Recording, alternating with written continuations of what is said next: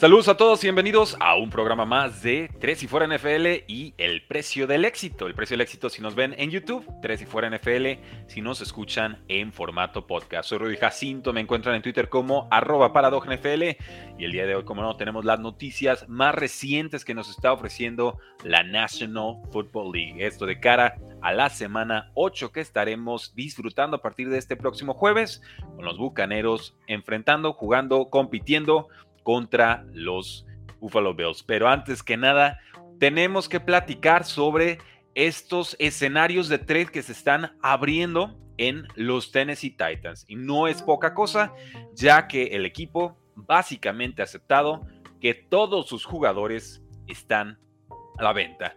Esto significaría, por supuesto, que no va a jugar Ryan Tannehill en semana 8 por lesión, que probablemente veremos a Malik Willis o a Will Levis, que parece que Will Levis sería quien empezaría eh, aquel partido. Y esto también significa que Tennessee ondea la bandera blanca. Se acabó la temporada, lo intentamos, las lesiones nos han ganado, el sistema no ha funcionado, es momento de vender. Y en ese sentido, la venta más evidente, más obvia sería para los Dallas Cowboys, pero primero tendremos que hablar de Derek Henry. Este corredor absolutamente espectacular. Y por cierto, esta información nos llega a través de Jordan Schultz de The Bleacher Report.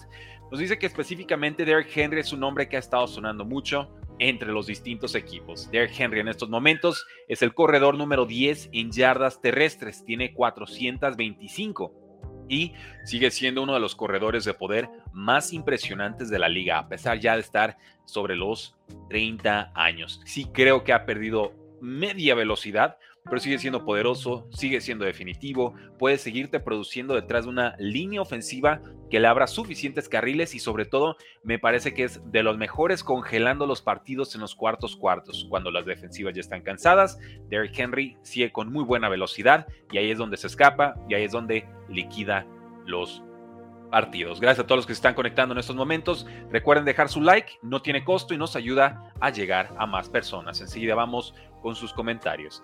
¿Qué equipos podrían firmar a Derek Henry? Ya lo hemos especulado en este espacio y para mí los Dallas Cowboys serían el fit ideal por su historial con corredores, por lo que puede ofrecer en ese sistema, por el complemento, ¿no? El trueno y el relámpago que podría hacer junto con Tony Pollard, porque podría emular ese rol que en su momento tuvo Ezekiel Elliott con los Dallas Cowboys, pero en un nivel y en una tónica que para mí sería superior. Si no fueran los Dallas Cowboys, y dice Jerry Jones que está bastante cómodo con su roster, pues bueno, hay otras posibilidades y todas son bastante atractivas. Ahí les va. ¿Qué tal los Buffalo Bills? Han estado buscando más juego terrestre con James Cook. Creo que lo encontraron la semana pasada, aunque no termina funcionando en, el resultado positivo, ¿no? no terminan sacando el resultado que hubieran querido contra los Patriotas. James Cook es útil, es bastante capaz, sobre todo por el juego aéreo, pero entre los tackles no es un Derrick Henry. Sin lugar a dudas, no lo es. Y la Latavius Murray, en su momento, por velocidad, quizás se parecía a Derrick Henry, evidentemente por corpulencia, por estilo de juego, Creo que no, y ya la veteranía le gana por mucho a Latavius Murray, no, no tiene, digamos, esa explosividad de antaño. Derrick Henry con los Buffalo Bills sería un fit absolutamente impresionante. Los Baltimore Ravens perdieron a J.K. Dobbins esta temporada. Vemos que Gus Edwards te puede cumplir la función de corredor titular y ahora hasta le están lanzando pases, que es algo que no ha hecho mucho eh, Gus Edwards en su carrera. Derek Henry sí ha tenido temporadas más importantes como receptor, pero evidentemente esta ofensiva de Baltimore llega ya en un momento muy dulce, con un Lamar Jackson dominando por aire, dominando por tierra, una línea ofensiva que está funcionando, un grupo de receptores que empieza a producir, con Mark Andrews, con Say Flowers, con Odell Beckham Jr., con Rashad Bateman, con Nelson Aguilar, es un grupo ya muy robusto. ¿Por qué no ir por el martillo? ¿Por qué no ir por ese jugador que te puede castigar el hecho de tratar de defender eh, con más jugadores la secundaria que poco a poco se está volviendo más peligrosa, estos jugadores de ataque aéreo. Creo que en los Baltimore Ravens sería una joya absolutamente espectacular. Ya hablamos de los Cowboys, me parece que ahí también funcionaría muy bien. ¿Qué me dicen de los Kansas City Chiefs? Isaiah Pacheco está haciendo un buen papel. Está corriendo bien, está atrapando bien pases. No hay un complemento. Clyde Edwards Hilaire no está ni se le espera. Jarek McKinnon no está teniendo la producción de antaño, sobre todo en zona roja.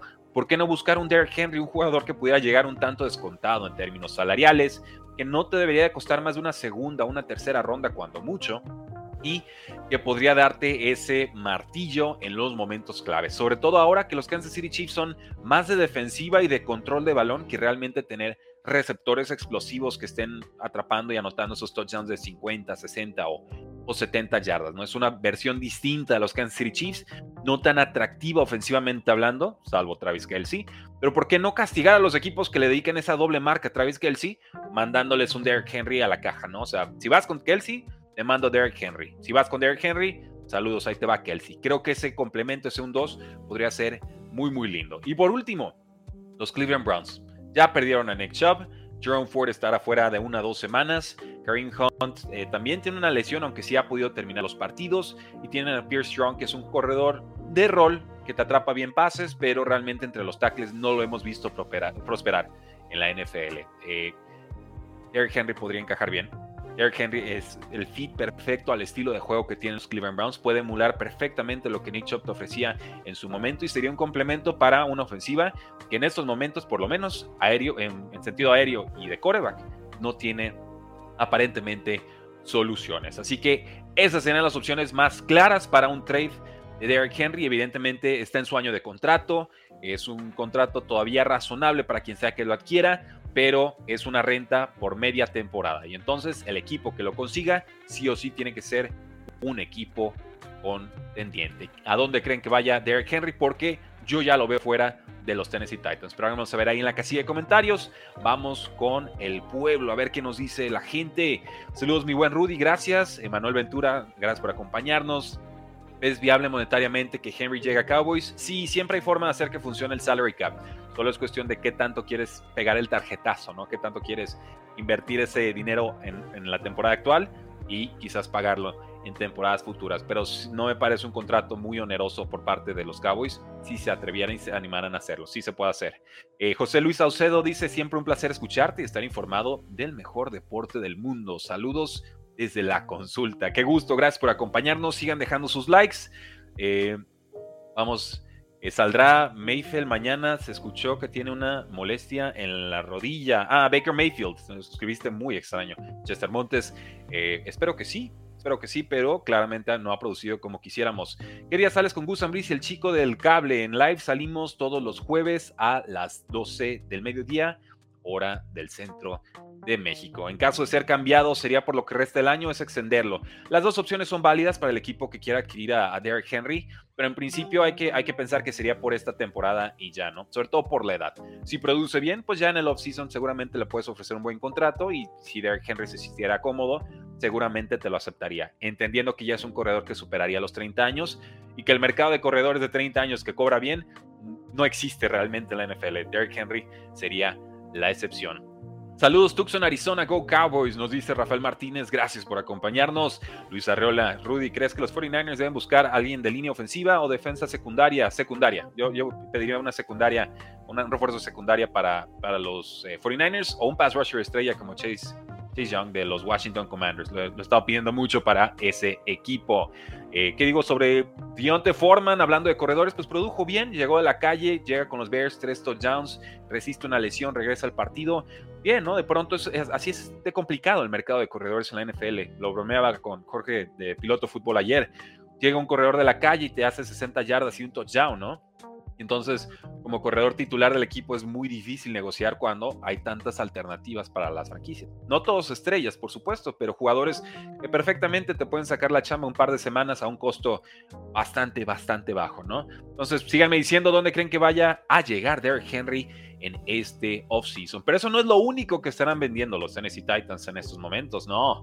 Hay un jugador más y este sé que lo conocen bastante, bastante bien de Andre Hopkins, el receptor estrella de los Tennessee Titans, con experiencia con los Houston Texans, con experiencia con los Arizona Cardinals, ya superando la treintena de años, también estaría a la venta. Y aquí, evidentemente, hay una situación distinta. Es un jugador que llega en este offseason, 27 recepciones, 376 yardas. Por momentos se ha visto como ese de Andre Hopkins de otras temporadas, con algunas recepciones espectaculares, porque de Andre Hopkins nunca ha sido un jugador de generar separación. Realmente él es más de dominar en esas jugadas 50-50, ¿no? En esos eh, volados al aire que Hopkins en vez de 50-50 los convertía en 80-20. Pues bueno, Un equipo que entra en un proceso de reconstrucción tiene muy poca necesidad de un receptor estrella de 31 años. Y entonces, ¿dónde podríamos ver a DeAndre Hopkins? Ya sabemos que Kansas City lo buscó en el offseason. Sabemos que los Buffalo Bills también lo buscaron en el offseason. Cleveland Browns tendría sentido porque Cleveland tiene problemas por aire en estos momentos, también porque tiene experiencia con el quarterback de Sean Watson de su tiempo en los Houston Texans. Entonces, para mí, esos serían los tres escenarios más probables de trade para DeAndre Hopkins en estos momentos. ¿Ustedes dónde creen que pueda jugar DeAndre Hopkins? Lo sigo leyendo en los comentarios. Nos dice Robin Izaguirre. Un saludo desde Guatemala, Go Bills Mafia. Mi equipo hará algún cambio. Este, este es el que yo quisiera para los Buffalo Bills. Creo que sería el receptor número 2 perfecto, complemento para Stephon Dix, una renta de un año. Seguramente DeAndre Hopkins quiere competir por un anillo y le daría una arma más importante todavía a Josh Allen, que parece que en estos momentos necesita todos los refuerzos que le podamos eh, mandar. Y solo un último apunte sobre el, juego terrestre de los Titans. Si llegase a ser cambiado Derek Henry, recuerden que hay un corredor novato de gran talento, muy explosivo, llamado Tajay Spears. Él se convertía en el corredor titular en primeros, segundos y terceros downs y realmente sería una prioridad en todas nuestras ligas de fantasy y de Dynasty. Espero que lo hayan tomado en, ligas rookie, o en draft de rookie, ligas de dinastía como lo hice yo, porque el talento es evidente y la oportunidad ahí va a estar. Nos dice Dreamer, ¿crees que Filadelfia nuevamente abra la cartera por otro jugador? Si fuera así, ¿qué ocupa reforzar? Ya hizo el movimiento por el safety Kevin Byard, ¿no? Yo creo que, que ahí realmente están bien. En el juego terrestre parece que están suficientemente bien. Eh, quizás iría por un linebacker de bajo costo, no un movimiento muy fuerte o muy caro. Creo que, que en linebacker todavía con, con Jacoby Dean de pronto fuera algunas semanas, es una posición que se podría reforzar bastante, bastante bien. Y es así como llegamos a los Dallas Cowboys. Nos dicen los Cowboys que, muchas gracias, pero que ellos en estos momentos no van a buscar trade. Si algún equipo les quiere ofrecer algún jugador, que con todo gusto le van a tomar la llamada, pero dice Jerry Jones, yo estoy muy contento con mi roster, vamos a estar tranquilos esperando la oportunidad correcta. Indica básicamente que Cowboys no va a levantar el teléfono para llamar equipos y buscar algún escenario de trade. Todo tendrá que venir a ellos. Increíble. Este, este dueño, Jerry Jones, en, una eh, pues, entrevista semanal que tiene en el 105.3 The Fan en ese programa, pues dice que hay algunas áreas, algunas, no muchas, que podrían mejorar con los eh, Dallas Cowboys.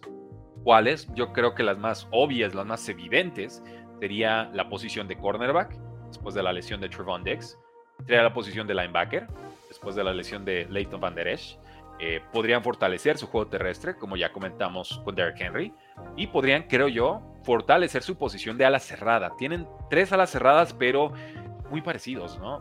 Luke, eh, el novato, no lo hemos visto mucho en realidad y empezó la temporada lesionado. Está Jake Ferguson, que sería el, el número uno de facto. Algunas semanas importantes, pero todavía no te está emulando lo que hacía Dalton Schultz en esta ofensiva. Y, hay otro que se me está escapando el nombre, no, ya me acordé, se llama Jake eh, Fergus. Era Jake Ferguson, Luke Shoemaker. Ay, y hay otro, otro por ahí que se me está escapando el nombre. Los veo todos iguales. La realidad es que no son, no parecen diferenciales para efectos de esta temporada. De los tres, el que más me gusta es Luke Shoemaker, pero pues no tiene oportunidades todavía y, los Titans generalmente tardan varias temporadas en madurar y en tener esas eh, oportunidades. Y entonces, una ala cerrada para los Cowboys, adelante. Creo que sería una linda adquisición.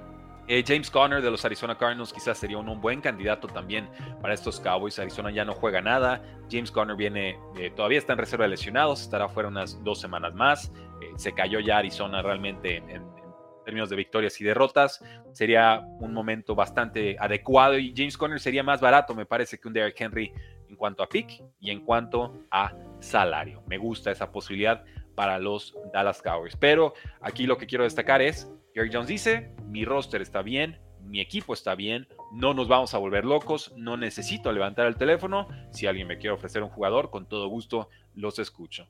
¿Es esta una buena o una mala decisión como general manager? Vamos a ver en la casilla de comentarios, te sigo leyendo.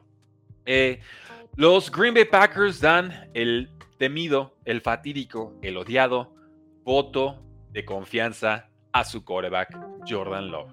Cuando un equipo sale y dice, yo confío 100 total y ciegamente en tal coach, en tal jugador, en tal escenario, en tal cosa, cuidado. El hecho de que un equipo tenga que salir a defender tan públicamente a una figura nos habla de que ya están sintiendo el calorcito, de que ya están sintiendo la presión de los medios y de los eh, aficionados. Nos dicen los Green Bay Packers que todavía tienen la confianza total en su quarterback Jordan Love. Esto según el head coach Matt LaFleur. Y voy a traducir y citar al mismo tiempo. Nos dice, todo trabaja en conjunto.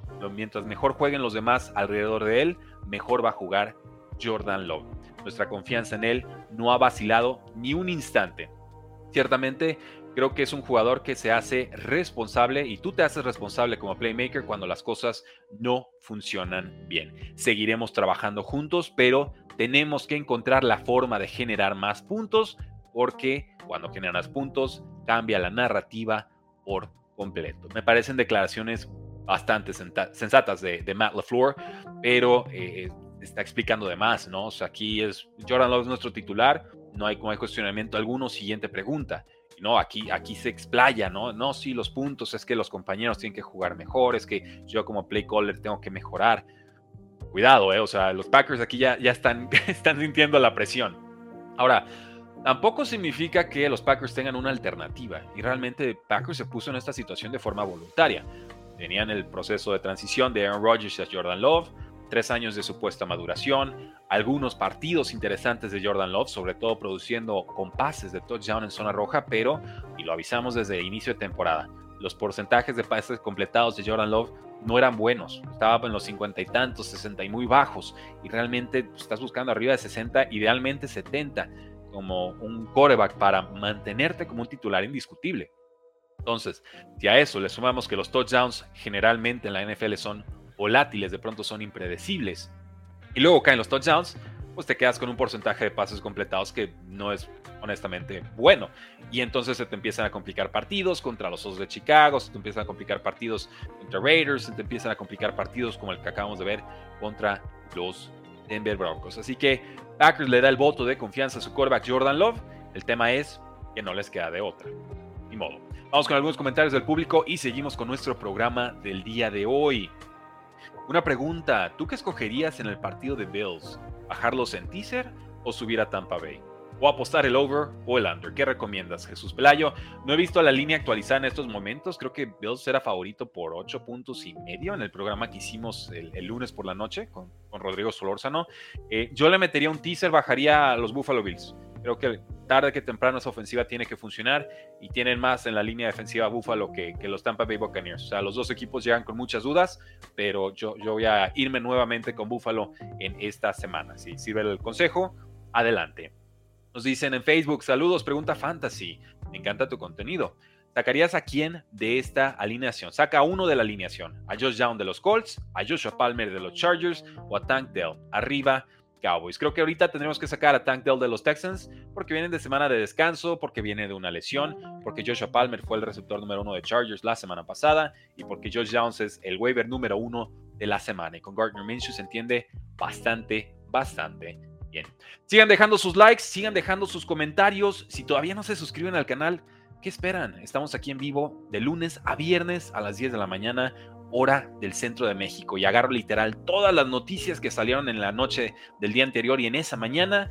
Les ponemos aquí su plantillita y las comentamos con todos ustedes para que siempre tengan la mejor información y análisis de la NFL. Pasemos a los Patriotas de Nueva Inglaterra y es que el cornerback JC Jackson, quien fue cortado por los Chargers y firmó por nada de dinero con los Patriotas de Nueva Inglaterra, acaba, me parece, de revivir su carrera. ¿Por qué? Pues bueno, recordemos que JC Jackson sale de los Patriotas, siendo el jugador que más intercepciones había acumulado desde que había llegado como titular en la NFL. Firma con Chargers por 82.5 millones de dólares. Decepciona por lesiones, por problemas y pues bueno, no, no, no lo corta. Chargers finalmente es cambiado a los Patriotas y ahora está jugando impresionantemente bien, o sea, está superando todas las expectativas y ahí les van los datos. Ha permitido apenas 6 pases atrapados en 18 targets que le han mandado desde que llegó con los Patriotas de Nueva Inglaterra.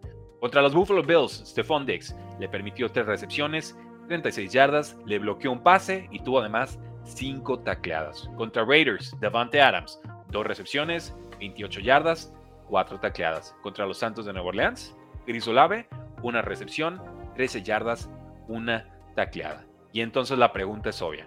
Está funcionando JC Jackson en el, en el sistema de Bill Belichick. Pero ¿qué nos dice esto sobre Los Angeles Chargers y sobre la mente defensiva llamada Brandon Staley. Le pagas 82,5 millones de dólares a un jugador que no te produce, que se lastima de gravedad, que te dice estoy recuperando mi nivel, aguántame, me está costando, pero voy a volver. Lo cortas y de inmediato empieza a producir con los Patriotas de Nueva Inglaterra, con todos los infinitos problemas que sabemos que tenían. Y aún así producen. Despidan a todos. No despidan a todos. Es que, ¿cómo, le haces? ¿Qué más quieren? No? O sea, a veces no es el jugador, es el entorno, es el sistema, es la franquicia, es la moral del equipo. Son los Chargers. No hay otra explicación. No hay otra forma de entender que JC Jackson un día sea basura y al día siguiente regrese a ser estrella. Son los Chargers. Lo siento, no hay más. Háganselo ver, arréglenlo como puedan. Y yo creo que el arreglo sería despedir a Brandon Staley. Vamos con Chris Olave, este jugador importante de los eh, Santos de Nueva Orleans, fue arrestado esto el lunes pasado por manejar a 70 millas por hora en una zona de 35 millas por hora.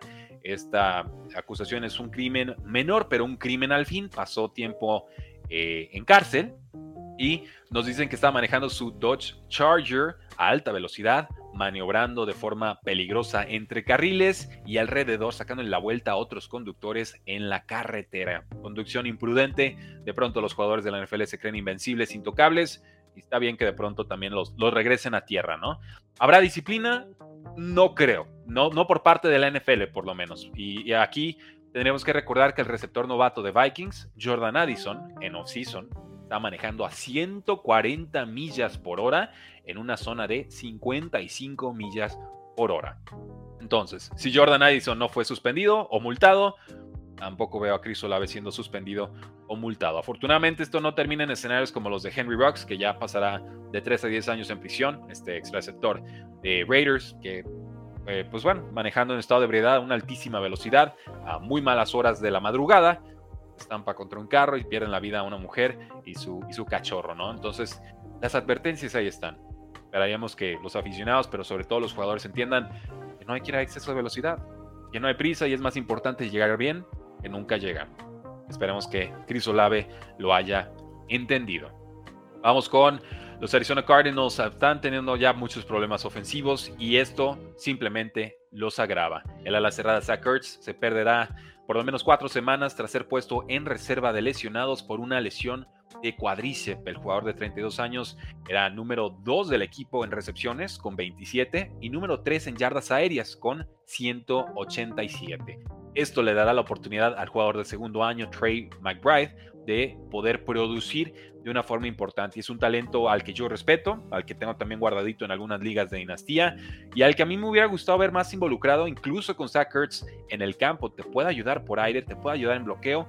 Pues bueno, este jugador de segunda ronda del año pasado ah, tiene apenas 15 de 21 pases atrapados para 170 yardas. La cosa es que hay que recordar lo que ya hizo Trey McBride la temporada pasada, de semana 14 a semana 18 cuando Zach estaba fuera por una lesión de rodilla, McBride tuvo cuatro recepciones, casi cinco, para 48 yardas por partido. Entonces es un jugador que puede producir, que sí va a ayudar y que, pues bueno, hay que tener muy presente en estos escenarios fantasy porque las alas cerradas están costando mucho encontrar unos que puedan producir semana a semana. Si Jerry McBride puede serlo, qué mejor. Vamos con los Steelers y es que yo creo que George Pickens ya está consolidándose como un receptor estrella y hay que reconocérselo. Sin lugar a dudas, este jugador, sobre todo ante la ausencia de Deontay Johnson, levanta la mano y dice: Voy a hacer todo lo posible por hacer competitivo a este equipo. Pickens está promediando cuatro y medio recepciones para 83 yardas esta temporada. Esto es por partido. Esto, si lo extendemos a 17 semanas, 17 juegos, tendríamos 77 recepciones para 1400 16 yardas, que son números de superestrella en la NFL. Es un jugador de 6'3, de 200 libras, que estaba promediando 2 yardas después de recepción como novato. Y que ahora promedia 6.3 yardas por recepción eh, eh, en su segunda temporada, ¿no? Esta, esta, es la novena mejor cifra de la NFL. O sea, hay una mejora gigantesca. Antes era agarrar el balón y me voy al suelo, porque hacía unas recepciones espectaculares una mano, pero no seguía corriendo. Ahora no, está corriendo mejores rutas, se está poniendo en mejores posiciones, está generando más anticipación.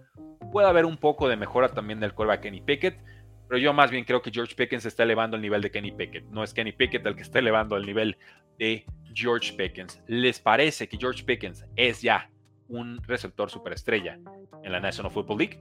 Vamos a ver en la casilla de comentarios. Me intriga mucho saber si están de acuerdo conmigo o no. Unos comentarios del público. No, vamos con una última noticia. Ya nos vamos directito con comentarios del público. Muchas gracias si te estás conectando a estas horas.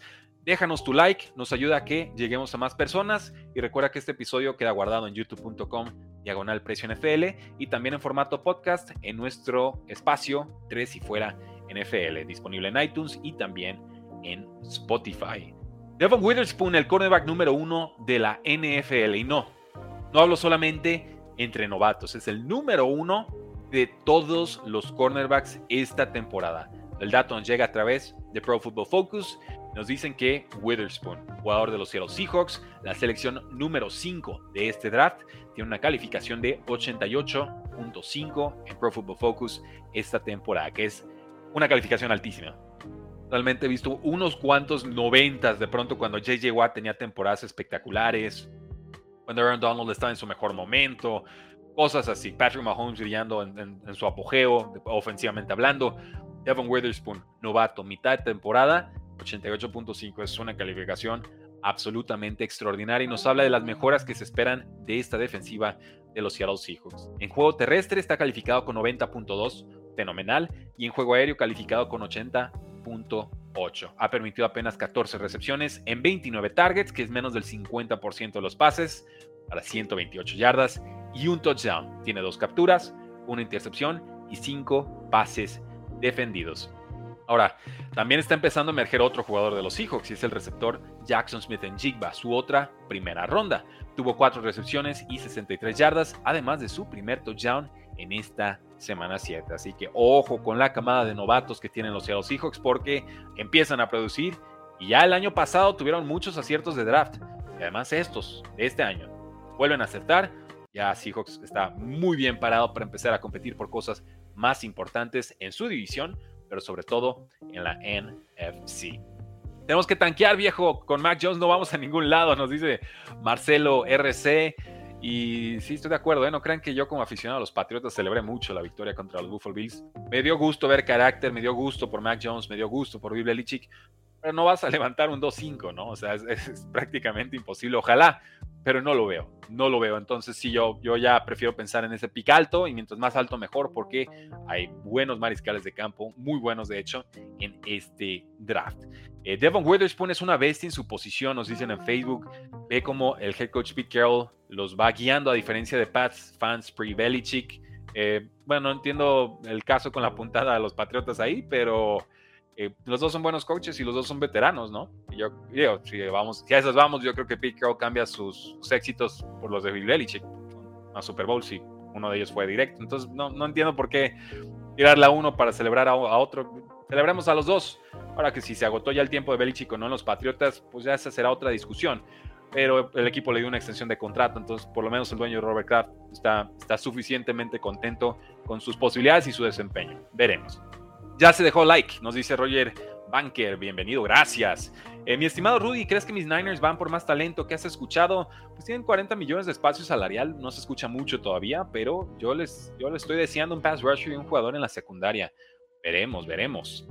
Y también les quiero hacer una invitación, ¿eh? recuerden que ya tenemos una suscripción al precio del éxito para que ustedes pidan los videos de sus jugadores favoritos, para que tengan acceso temprano, early access a todos los videos que estaremos publicando en redes y también para que nos ayuden a votar qué jugadores, qué nombres vamos a estar trabajando. Ustedes se unen al precio del éxito a esta suscripción o membresía, van a estar además recibiendo todos los guiones que se trabajan en estos momentos, además de todos los audios que ya se están editando a cada semana a semana. Entonces, Suscríbanse, disfrútenlo, gócenlo. Si les gustan las biografías que hacemos en el precio del éxito, necesitamos tu ayuda para poder seguirlos produciendo. Y además, por tiempo limitado de aquí a que termine octubre, todas las personas que se suscriban aquí con el código QR al precio del éxito, sí o sí van a tener 100% garantizado la biografía que nos pidan.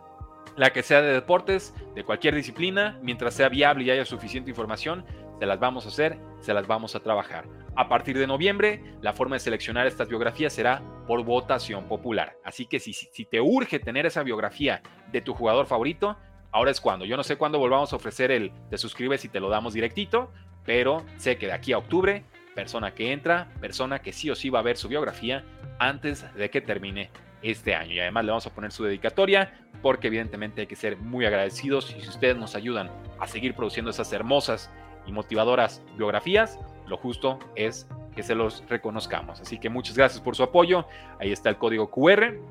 Precio del éxito eh, son 9 dólares y 99 centavos al mes. Una ganga comparado a lo que a mí me cuesta editar estos videos, se los garantizo. Cada uno de los precios del éxito me cuesta mucha lanita del bolsillo, por eso les estoy pidiendo ayuda para sacar a flote esas biografías. Espero que se unan, espero que las disfruten, en serio, se van a divertir. Además les vamos a abrir un chat 24/7 en Telegram para que ahí mismo estemos discutiendo sobre deportes y por supuesto también platicando sobre cómo van todas estas biografías. Espero verlos por ahí. Estamos en stamp.store diagonal precio NFL o en el código QR que está aquí abajito o que también aparece aquí arriba. Ahora sí, vamos con todas las preguntas del pueblo.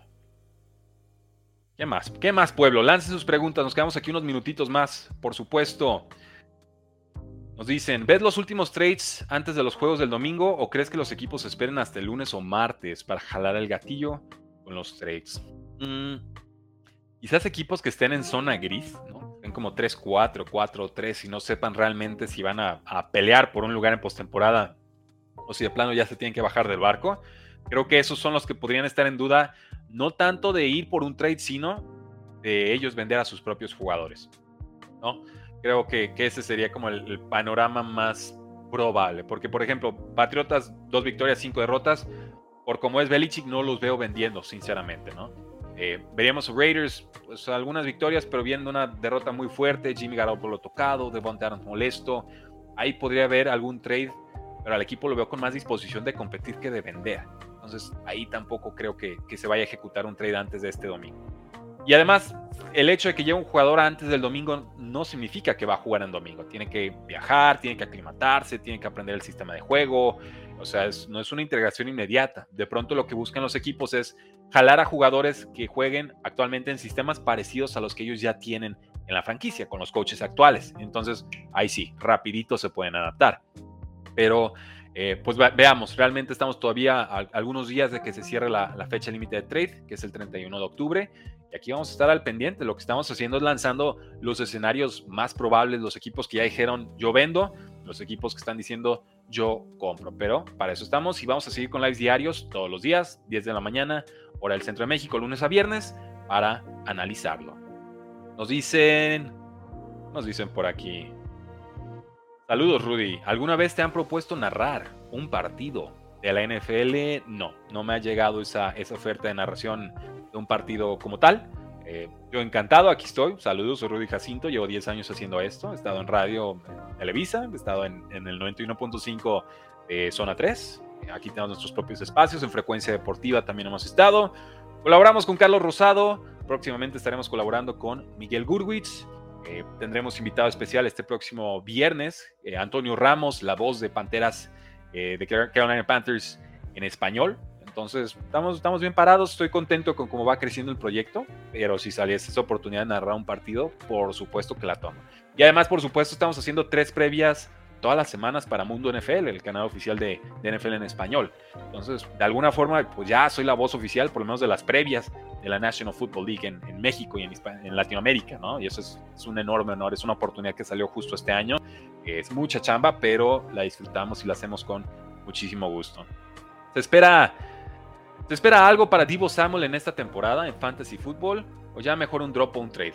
Híjoles, depende de qué te ofrezcan en un trade. Si ha sido frustrante de Divo Samuel, parece que nunca va a superar sus lesiones, ¿no? Y por el estilo tan físico de juego que tiene, siempre va a estar expuesto a que a, esa lesión del hombro, que si el pie, que si la cadera. Parece que siempre hay algo de, términos de lesión con Divo Samuel. Es una lástima, es un gran jugador. Pero incluso parece que Brandon Ayuk se va ya consolidando como el receptor número uno. Entonces, si alguien te ofrece algo medianamente valioso, un corredor número dos, incluso número dos de bajo calibre eh, por Divo Samuel, yo sí me animaría. Por ahí tiene San Francisco su semana de descanso en la semana 10. Y si pudieras hacer un trade quizás por un jugador, quizás de Chargers, que ya tuvo su semana de descanso, ahí además le ganas una semana extra de producción. Muchas veces cuando hacemos trades en fantasy, los, los dueños de equipos no piensan en términos de esos bye ¿no? Pero si tú vendes a un jugador que todavía no tiene su semana de descanso y compras a uno de nivel parecido, que ya descansó, le ganaste una semana de producción. Entonces, ojo con eso, ahorita creo que sería un buen momento para buscar ese tipo de trades. Nos dice Alexis Mosquera, ¿crees que los 49ers se van a desinflar o van a aprender de estas derrotas? Yo, creo que van a aprender. Yo estoy tomando todavía San Francisco esta semana contra los Cincinnati Bengals, están en casa, vienen tocados, sí, pero creo que en defensa y sobre todo en ataque, generalmente esta temporada han demostrado más que Cincinnati. Eh, ahora, Cincinnati viene mejorando muchísimo, entonces no hay que descartarlos, pero eh, tomando 49ers en semana 8, es mi forma de decir, sigo a bordo de, del, vagón de los 49ers, sigo creyendo en ese equipo, cuando quizás no, crean de esa forma en ellos al inicio de la temporada, ¿no? Entonces sí, yo, sigo creyendo que van a, van a aprender. Eh, nos dice Jonathan, saludos Jonathan, ¿por qué crees que será este bajo rendimiento de los Buffalo Bills. Saludos, excelente contenido. Eh, lo hablábamos con Carlos Rosado el lunes pasado, y no es de ahorita, es de varios años, desde el año pasado, de hecho. Extrañan a Brian Dable, extrañan a su coordinador ofensivo. Le transmitía algo a Josh Allen que no tiene en estos momentos. Quizás no es culpa del coordinador ofensivo actual, pero lo de Brian Dable era especial. ¿Y lo sabe por qué sabemos que era especial? Porque el año pasado Daniel Jones mostró no mucho, pero más de lo que había mostrado en tres temporadas previas. Entonces, si vienes con un coreback MVP que antes no lo era, y tú eres su coach, y te vas a otro equipo con un coreback mediocre, que asciende a más o menos promedio, creo que ahí ya podemos tener una indicación de que el, coach, el coordinador ofensivo, el head coach en este caso, tiene mucho que ver ¿no? en lo que están produciendo los mariscales de campo. Entonces creo que eso está pasando con los Buffalo Bills. La realidad es que tampoco han encontrado ese receptor número 2 confiable. Para mí Gabriel Davis es un número 3, no un número 2. Es una persona que te estira el campo, pero su desarrollo de rutas no es muy creativo. Es realmente un jugador que va en línea recta, que además no tiene muy buena aceleración, va como en diésel. Tiene muy buena velocidad tope, pero tarda en llegar a esa velocidad. Y cuando produce, si se dan cuenta, realmente es por un tema más defensivo como que lo descuidan en el uno a uno y entonces ahí encuentra Josh Allen la oportunidad y cae el bombazo para, para touchdown. Pero si no se abre esa, ese escenario muy claro de pase, difícilmente Gabriel Davis te va a producir. Y en las últimas dos semanas, después de un inicio muy bueno de temporada, nos ha quedado a deber. Entonces creo que eso es lo que está pasando. Si quieren corredor, adelante. Yo más bien iría pensando en un DeAndre Hopkins si se pone a modo. Una tercera ronda y un contrato razonable. Yo, si fuera Buffalo, le pagaría ese trade. Vamos viendo algunas otras noticias, algunos otros comentarios, muchos, comentarios de la gente. Gracias. Tienen dejado sus comentarios, si están llegando apenas, echen su like. Yo aquí estoy hasta que ustedes quieran, ¿eh? Y aquí tenemos más de 100 personas conectadas. Mientras ustedes tengan dudas, yo me quedo para responderlas, que ni siquiera le he dado un trago a mi agua, ¿eh? Ahí les voy. Ah, qué rico. Oh, va otro. Ah, sí, sí me hacía falta el agua. Ahora sí. Vamos con comentarios del público. ¿Cómo te gustaría narrar nos dice. Se me perdió el comentario aquí. Ahora sí. ¿Cómo te gustaría narrar? ¿Play by play o análisis? Em, híjole, le entro a las dos. ¿eh? La cosa es que como yo no soy exjugador, de pronto parece, parece play by play, pues o más bien para todo el análisis de X's en los tácticos, siempre conviene tener a una persona que fue liniero ofensivo, como Rolando Cantú, o un, alguien fue un receptor, como lo es Carlos Rosado, o alguien que fue coreback, ¿no? Como fue Marco Martos. O sea, sí, tener esa experiencia de campo siempre te va a dar una ventaja competitiva versus alguien como yo, que hizo muchos deportes y estudia todo lo que puede y sí está certificado en scouteo, pero que nunca tuvo realmente ese roce, esos cascos, nunca se puso las sombreras y, vivió eso en el emparrillado, ¿no? Entonces, eh, el play by play estaría formidable, pero ahora sí que en lo que quieran yo, yo le entro, ¿eh? No, no me rajo y creo que una de mis virtudes es precisamente eso, el saberme eh, adaptar. y adaptar a los comentaristas, a la gente que tenga un lado, pero también adaptar a las circunstancias de si me toca rol A o rol B o, rol C. Eh, vamos con otro comentario. Nos dicen: Hola, ¿qué sabes de David Montgomery? Tengo a Jameer Gibbs y no sé si alinearlo por Ramondre Stevenson. Lo que pasa es que Lions juega hasta el lunes. No creo que David Montgomery juegue este lunes. Jameer Gibbs mostró mucho. Creo que podríamos confiar en él un poco más que en Ramondre Stevenson, que de todas formas deberíamos encontrar una forma de mantenerlo en nuestras alineaciones. Fantasy. Buen día, Rudy. Nos dice Javier S.O. ¿Cómo los corredores de los Chicago Bears ¿Crees que Rashawn Johnson le quite snaps a Foreman o harán un comité? Mucho éxito con tus proyectos. Buena pregunta y fíjate, justo acabo de tirar, por ejemplo, no tengo alas cerradas. Tenía a Luke Musgrave de los Packers y tenía a Cole, de los Bears. Sin Justin Fields, Cole no está produciendo nada. Y Luke Musgrave tuvo algunos targets, pero es muy inconsistente. Bueno, iré a Cole por Rashawn Johnson. Está disponible. Es una liga con no, mucho espacio en las bancas, pero creo que Rashawn Johnson sí le va a quitar un rol importante a Deontay Foreman, o por lo menos va a forzar un split de backfield, porque cuando estuvo de titular también produjo. No tantos touchdowns si quieres, pero eh, también hay que ver el grado de dificultad de los rivales, ¿no? Entonces, Rashawn Johnson, novato, ya había desplazado a Foreman a inicio de temporada. De hecho, recordemos, Foreman estaba inactivo por decisión del equipo, no por lesión. Y era porque Khalil Herbert producía muy bien. Se espera que regrese en semana 11. Y Roshan Johnson en su, ausencia también produjo bastante bien y hasta estaba atrapando pases. Entonces yo creo que sí le va a quitar snaps a Foreman. ¿Cuántos? No lo sé. Pero si está sano, yo creo que sí va a tener un rol por lo menos como un flex confiable en ligas de fantasy fútbol. Sigan dejando sus likes, muchas gracias. Si todavía no están suscritos al canal, ahí está el botoncito, es gratis. Tenemos lives todos los días a las 10 de la mañana, videos todos los días también, con análisis, con recortes de estos lives y con predicciones NFL.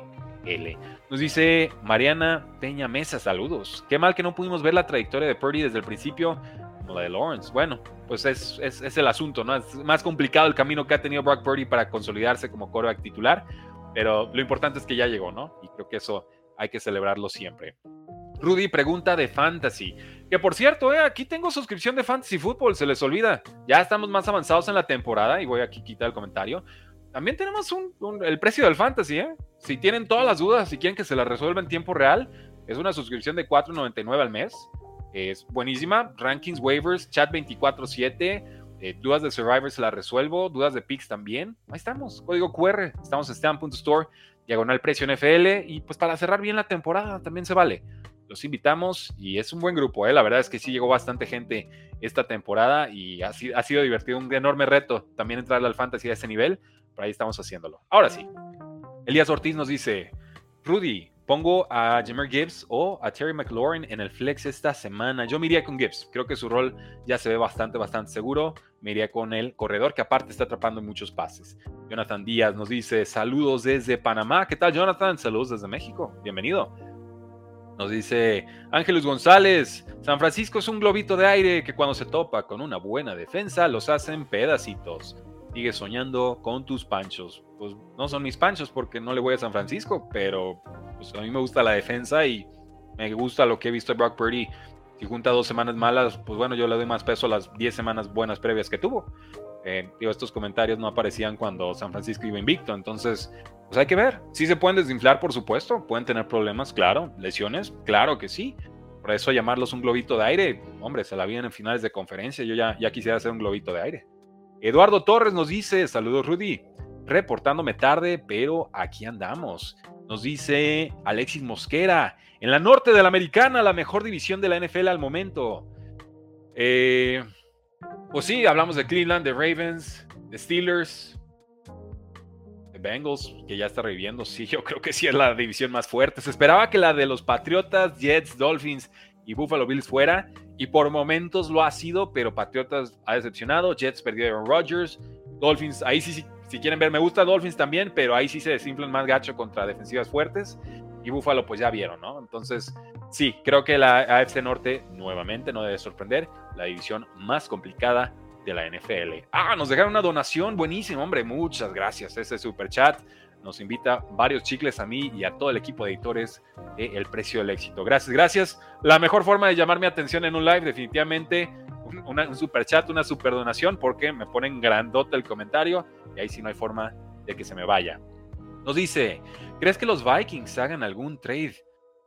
Ah, tendría que ser algún trade defensivo. Ofensivamente creo que están produciendo, no hay que moverle demasiado. Ya hicieron trade por K-Makers, a mí me gusta más que Alexander Mattison, quien es adecuado, pero K-Makers se ve más explosivo, se ve más eficiente, está consiguiendo 5 yardas por acarreo, Alexander Mattison no. Yo empezaría a trabajar un poquito en esa transición.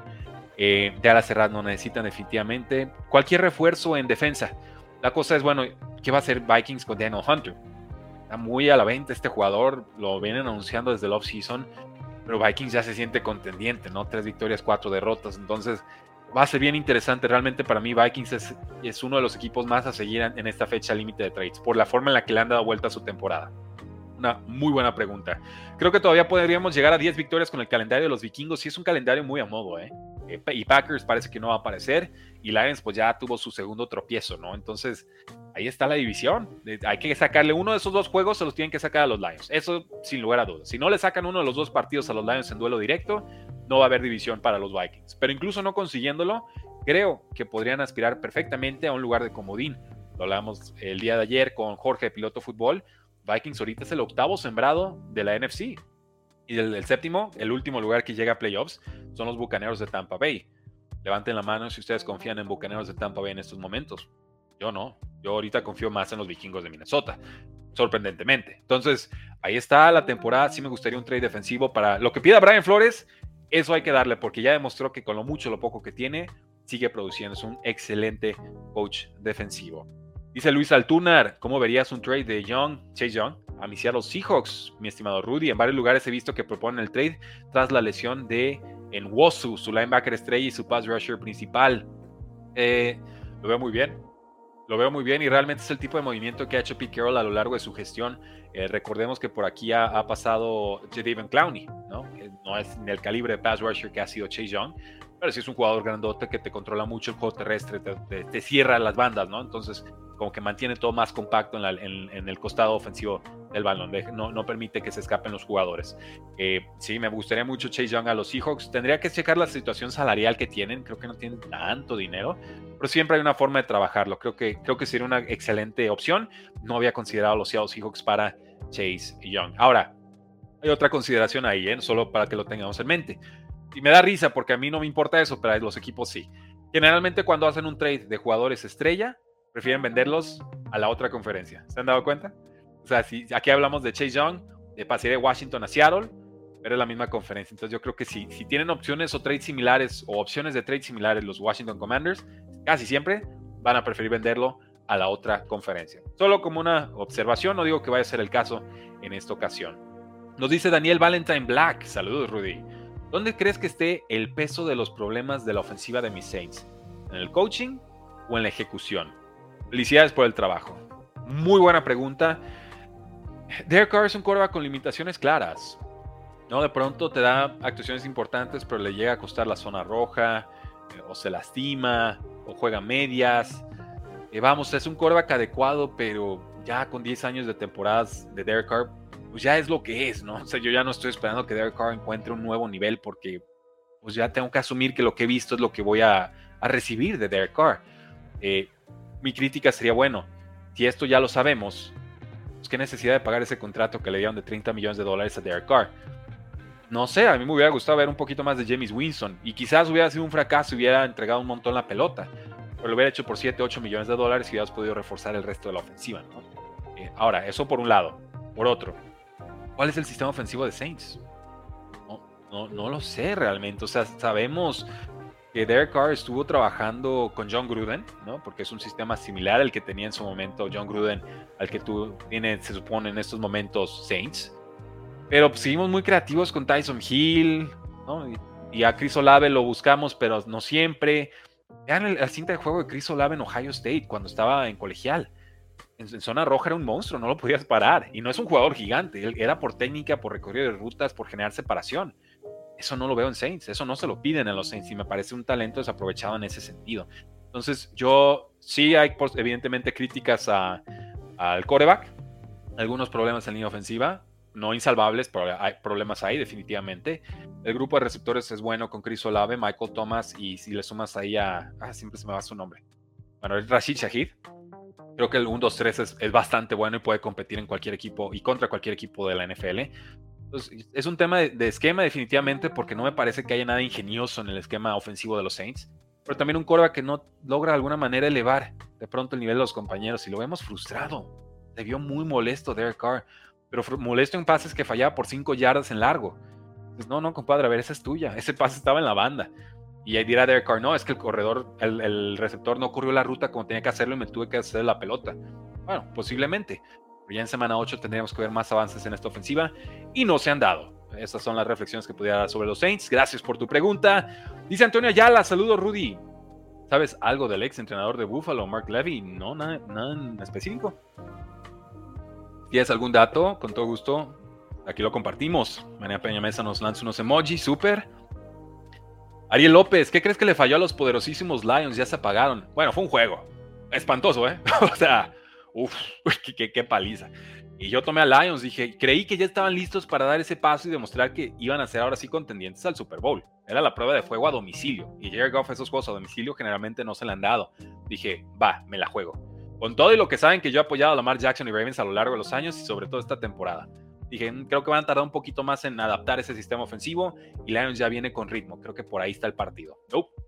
nada, ni por aire, ni por tierra, ni por nada. Entonces, este juego de Lions en semana 8, importantísimo para confirmar o desmentir lo que sucedió la semana pasada. Pero sí, tenemos que bajarlos de peldaño. No están al nivel de un Chiefs. Creo que no están todavía al nivel de un San Francisco con todas sus derrotas, ni al nivel de unos Eagles, sin duda. Eh, sería ver quizás un, Lions contra Dolphins, ¿no? Ese podría ser un duelo más parejo, pero creo que son dos equipos que bajamos del nivel 1 al nivel 2 por el momento en nuestros Power Rankings y hay que ver cómo se comportan en las siguientes eh, semanas. Dice el profesor Osvaldo, ¿qué cambio crees que debe hacer 49ers? Yo les pediría un pass rusher, Chase Young, Chase Young. Le estamos pidiendo a Chase Young un refuerzo de secundaria. Cualquiera de los dos es más bienvenido. Nos dice Nirvana, hola. ¿Posible trade de Justin Jefferson a los Chiefs? No, no creo. Creo que los Vikings ya se sienten contendientes. Hay un escenario claro de contención. Están 8 y van por el 7, por los Bucaneros. el medio partido de ventaja. No, van a aguantar a Justin Jefferson que saldría, creo, de, reserva de lesionados. Y lo sé porque ayer hice un trade por Justin Jefferson. Ahorita se los platico. En una liga de dinastía. Regresaría en semana 11. Pero lo que alcancé a ver de los reportes en Road World es que incluso cumpliendo esas cuatro semanas de recuperación podría tardar un poco más. Entonces yo estoy asumiendo que Justin Jefferson regresa para semana 13. Nada más por jugármela muy muy segura, esa es especulación completamente mía. Entonces, no, de todas formas no creo que vendan a Justin Jefferson porque creo que la intención de Chiefs es darle un contrato récord, de Chiefs, perdón, de, Vikings en su momento es darle un contrato récord y convertirlo en ese jugador que cobra 33, 34 millones de dólares eh, anuales. Yo creo que cuando tienes un Justin Jefferson, realmente la, la meta nunca es venderlo, sino crecer con él en tu equipo. Víctor Álvarez nos dice, JC Jackson ha jugado muy bien desde que regresó a los Pats. Sí, compartimos las métricas o los resultados contra Buffalo, contra Saints, contra Raiders. Ha sido espectacular, ¿eh? Ha sido espectacular. Qué mal habla eso de los Chargers. Nos dice Beto Mungía, buenos días, Rudy. ¿Qué opinas de Pierre Strong en Cleveland? ¿Asumirá el rol de Ford?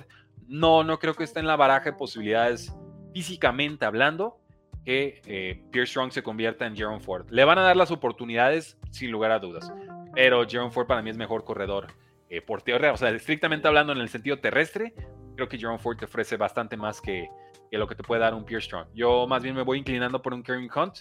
Creo que al final del partido con, de Cleveland contra Colts le dieron más oportunidades a Pierre Strong porque Kevin Hunt venía tocado, venía lesionado. Pudo terminar el juego, pero prefirió no arriesgar de más. Entonces, eh, de todas formas, Pierre Strong y Kareem Hunt van a tener un rol en ese backfield. Daniel Hegg nos dice, hola Rudy, un saludo. Yo creo que Cowboys debería de ir por otro receptor, ya que Gallup no ha aportado mucho ni en esta temporada ni en la pasada.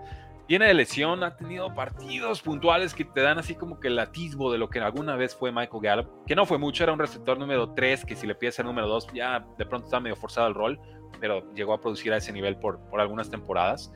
Eh, sí, un receptor sería muy, muy intrigante. Ahora, tienen otro jugador ahí, los, los, Dallas Cowboys, ¿eh? No, no nos olvidemos que ya en su momento tomaron a Jalen Tolbert, que ante la lesión de Michael Gallup esta temporada, produjo de forma adecuada. Yo quizás le daría más bien oportunidades a Jalen Tolbert, convertirlo en esa segunda amenaza profunda junto a Brandon Cooks, que ya por fin produjo bien, y, así tratar de quitarle un poquito de presión a, a CeeDee Lamb. Creo que esa podría ser la alternativa porque ya lo dijo Jerry Jones, él, se siente muy cómodo con su, su roster, entonces pues no, no, lo veo con mucha disposición de ir a buscar otro receptor. Nos dice, nos dice Maldini Medina, buenos podcasts, saludos Rudy, gracias, gracias. Y bueno, eh, creo que ahora sí estaremos cerrando nuestro episodio del día de hoy, pero en serio, eh, quiero verlos aquí en el precio del fantasy y en el precio del éxito para que pidan su video, tengan todo el behind the scenes, early access y su chat exclusivo con todo el staff del precio del éxito y con todos los fans que disfrutan esas biografías deportivas que también han producido y que nos han puesto en el panorama de los espacios y los medios deportivos. Muchas gracias como siempre por acompañarnos en esta transmisión. Haremos el día de mañana. Va a ser a las 12 de la, de la mañana, de la tarde, bueno, a mediodía, con Gus Ambris de Locos por la NFL para dar todos nuestros picks de semana 8. Pero aquí los espero en Stan.store diagonal precio NFL. Gracias por acompañarnos, porque la NFL no termina y nosotros tampoco. Así fuera.